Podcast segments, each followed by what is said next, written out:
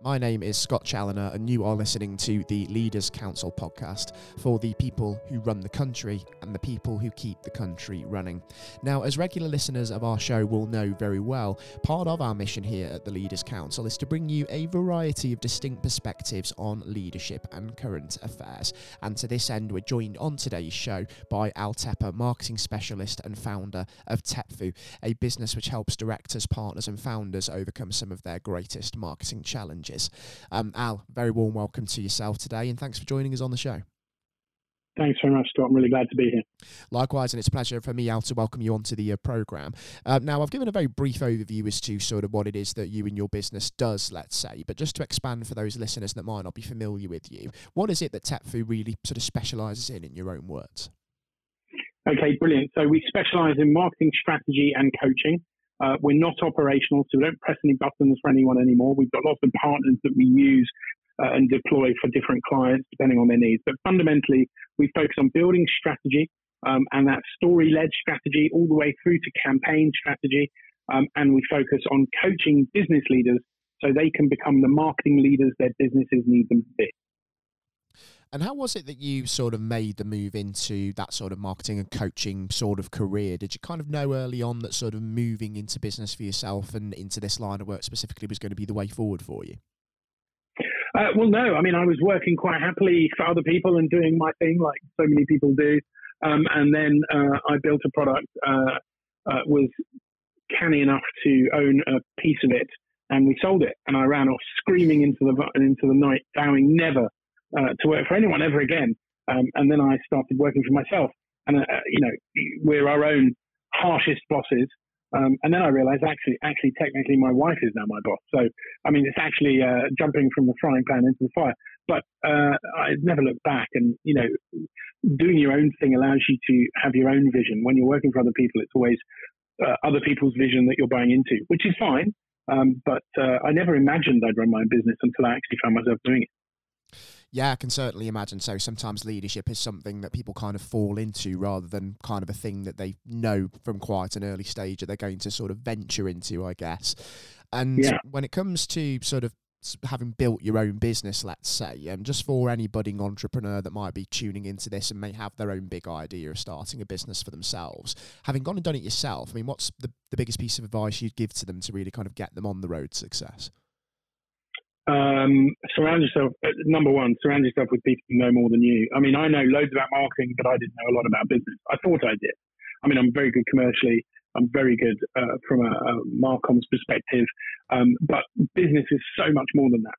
Um, the most important things you can do, uh, definitely get in touch with me. Obviously, uh, that's a given, but mm-hmm. you almost certainly need a business coach. Um, I wouldn't go into business today without a business coach if my life depended on it because there's a million things you're just not going to know. And there's no point falling over and making mistakes when you can easily avoid those mistakes. It's, it's one thing to learn things yourself, but uh, it's a long, long journey to learn everything on your own.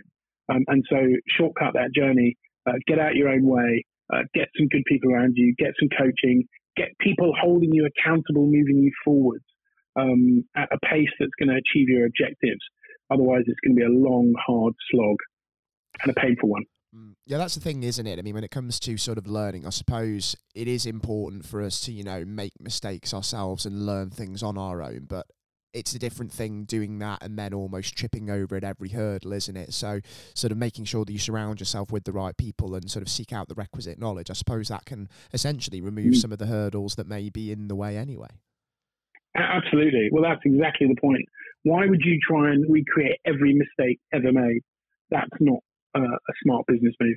Uh, smart business moves means avoiding the hurdles, finding the people who've been there before who can guide you in whatever industry, sector, geography, whatever whatever it is.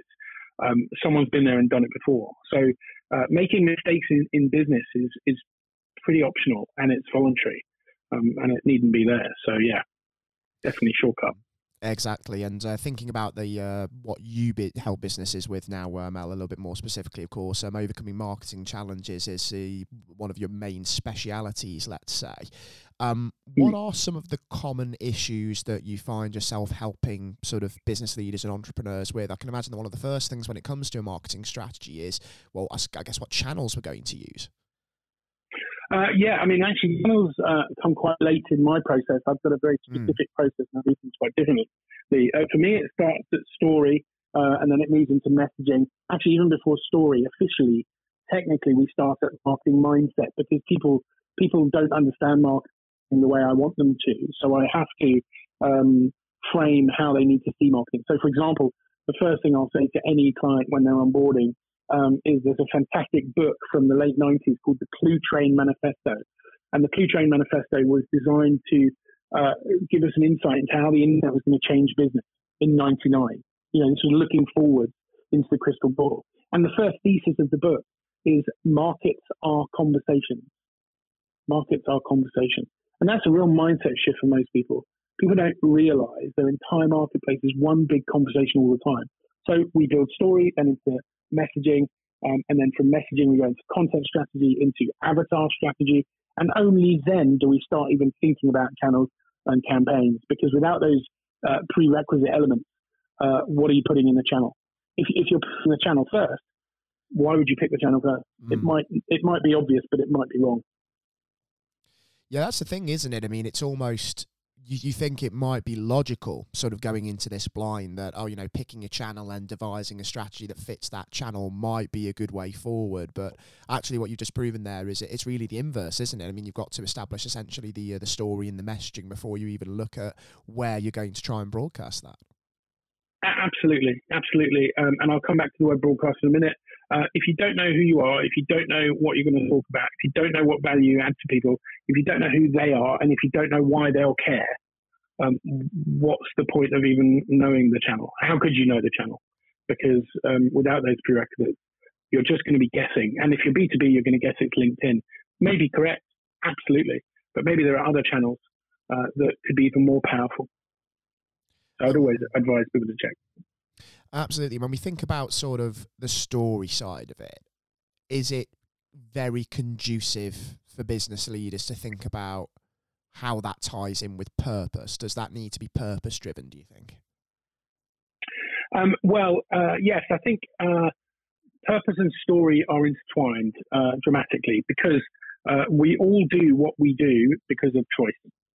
Um, fundamentally, if somebody hates their job, they will find another job to do. Um, and conversely, if they're not finding another job to do, they can't really hate it that badly. So everything we do combines both story and purpose. And in fact, when you get to the base of story, you find the motivation behind purpose. Um, and so we want to get to the deepest possible place in story because um, it doesn't mean we're going to use it all, but the best marketing comes from the deepest place. You know, Gary Vaynerchuk the short, the simplest marketing strategy in the world is four letters, C A R E, because whoever cares most wins. And your story is the um, architecture of why you care and how you care and who you care for and what they feel about it and what the outcome is. So story, purpose, all interlinked to the base. Exactly right, and you could argue as well that there's more of a need for approaching marketing this way now more than ever in the wake of the uh, of the pandemic, especially because we've seen sort of consumer spending habits changed with to sort of looking to sort of shop and purchase in ways that align with with their purpose. They might be looking for you know businesses that are trying to act a little bit more sustainably in sourcing products from a sustainable um, a source, for instance. So it's yeah. th- these sorts of things are when we think about purpose, especially that's what you need to really be conveying in sort of your marketing strategy, isn't it, as well, to uh, really be sort of sensitive to the way that the market is shifting. Yeah, absolutely. Um, because don't forget, uh, our journey as business owners has is absolutely not of interest to our next customer. Our customer is on their own journey. And if we talk about our story, if we focus on our story, if we focus on what we think, if we focus on what we think the best channel is for whatever reason we think is the most important, we're not addressing their journey. And so uh, we have to take into account uh, well, there's nothing else to take into account beyond their journey. It's just a matter of working out what our journey is and how those journeys collide and where they intersect. And therefore, we'll create resonance and relevance so that people will see our journey and realize we understand their pain, and then they will pay attention to us. If they don't pay attention to us, um, they're not going to they're not going to take in anything we say. Certainly not a sales pitch or an offer. So long long before you get even the chance for conversion, you have to start in conversation. Um, there's two engines that drive the business: conversation and conversion.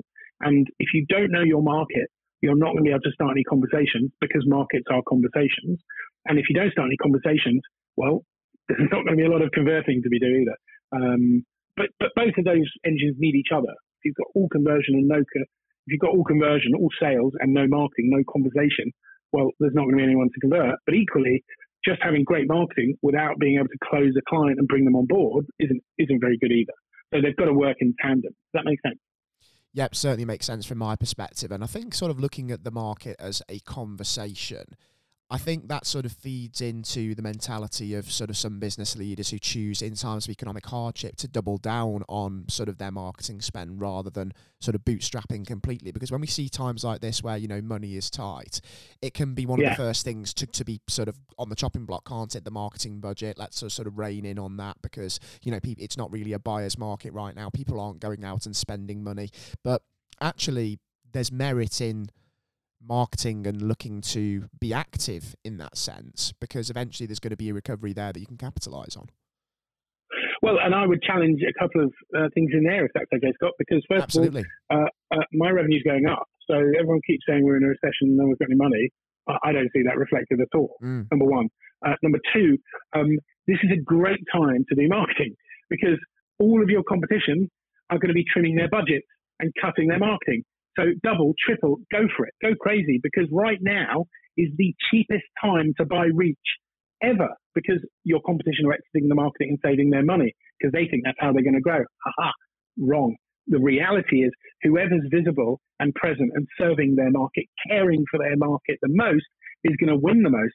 And so if they're all leaving the market, I'd get even further in. Um, that's what I did during lockdown. I tripled my content output during lockdown and I doubled the size of my business um, as a result, just because I was talking more in the absence of people talking less. And the last thing I'd say is that um, the reason everybody chops their marketing uh, is because sales uh, is really good at selling the value of sales, and marketing is not very good at marketing the value of marketing.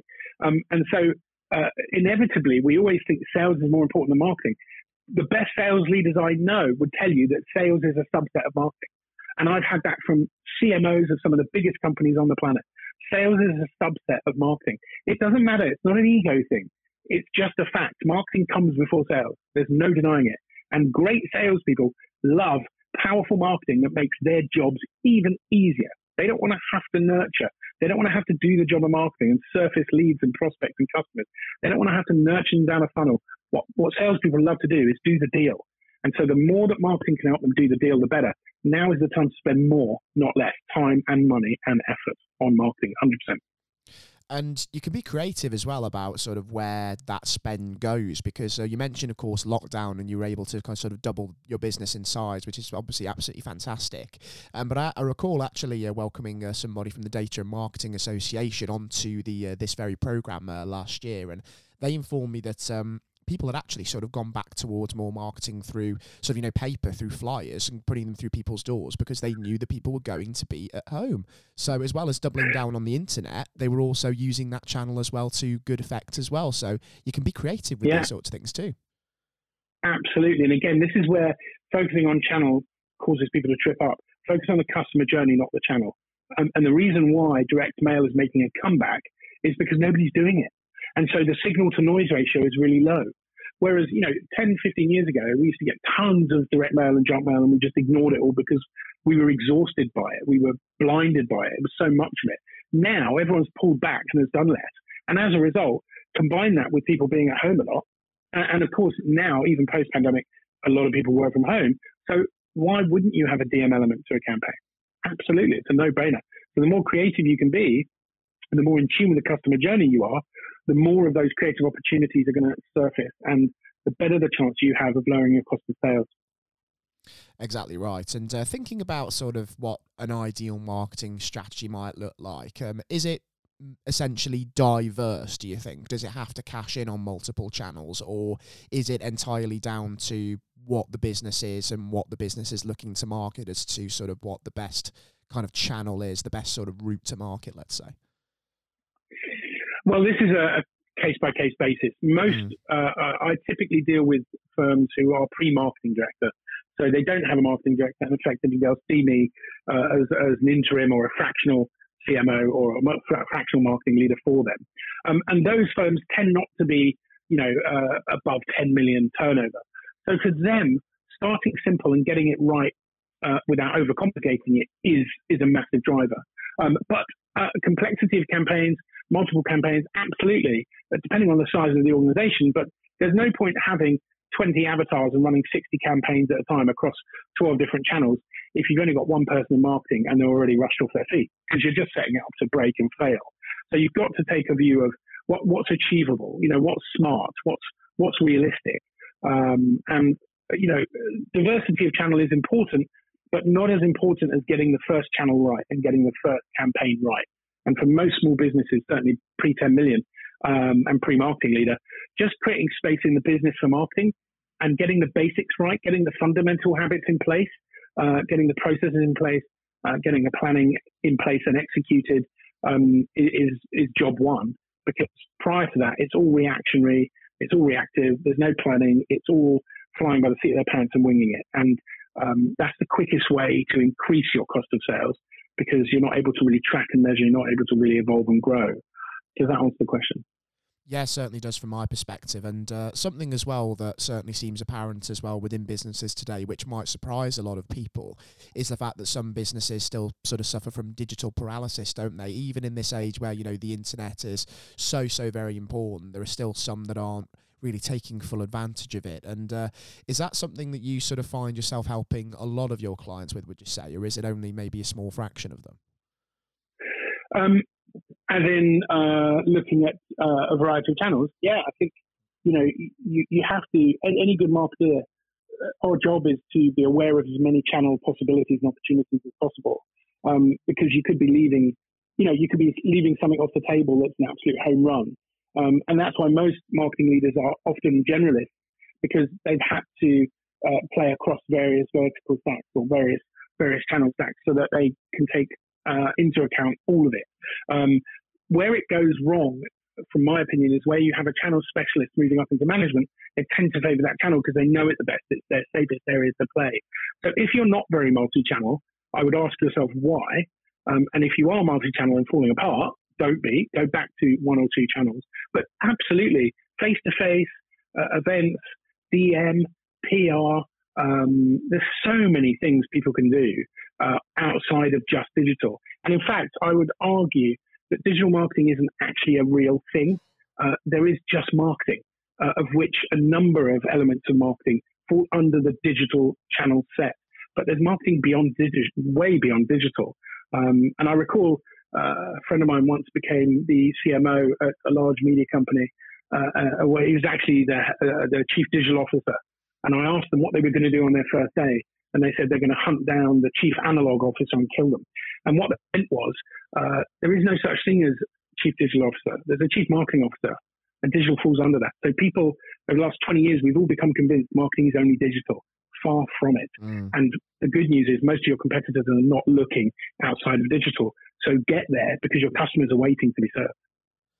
Exactly right. Food for thought for anybody tuning into this who may be considering building a marketing strategy from scratch, maybe of the young entrepreneurial mindset, or maybe sort of running mm. their own business already and is looking to sort of really reassess their strategy during a, uh, a time of economic difficulty such as this. So let's certainly see how well this advice is heeded, uh, Al, moving forward.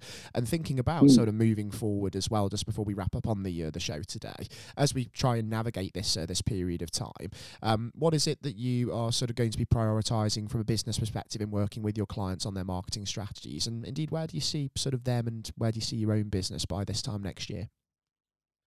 Uh, that's a great question. Um, uh, every client is different. So, what I focus on most of all is accountability and keeping their marketing moving forward one of the biggest areas, especially for small businesses, is it's easy to forget about marketing. And then suddenly you haven't done anything for two weeks and nothing's moved forward. It's really easy to uh, kind of, uh, you know, bury one's head in the sand and focus on uh, big challenges in the business. But there is no bigger challenge than pipeline. And everybody, without exception, hates it when their pipeline shrinks. Nobody wants a shrinking pipeline, but pipeline comes from marketing, not from sales. Uh, sales are the people who turn pipeline into revenue, but somebody's got to create the pipeline. And that means being held accountable to your strategy and a plan so that you can incrementally move it forward. That you never hit that point where your pipeline's gone off a cliff and you're screwed. You never want to be in that position. It's too late to do marketing then. You're in rescue mode at that point and you need revenue and it's just too late. So don't wait until it's too late to do your marketing. Do it today. The best day to do it is always immediately. Mm. Incredible message there and a hugely important one as well. And, I'd urge anybody to heed that. Think about your marketing strategy. Go out there and do it now. Do not leave it until the last minute. And that goes for if you're just building a business from scratch as well.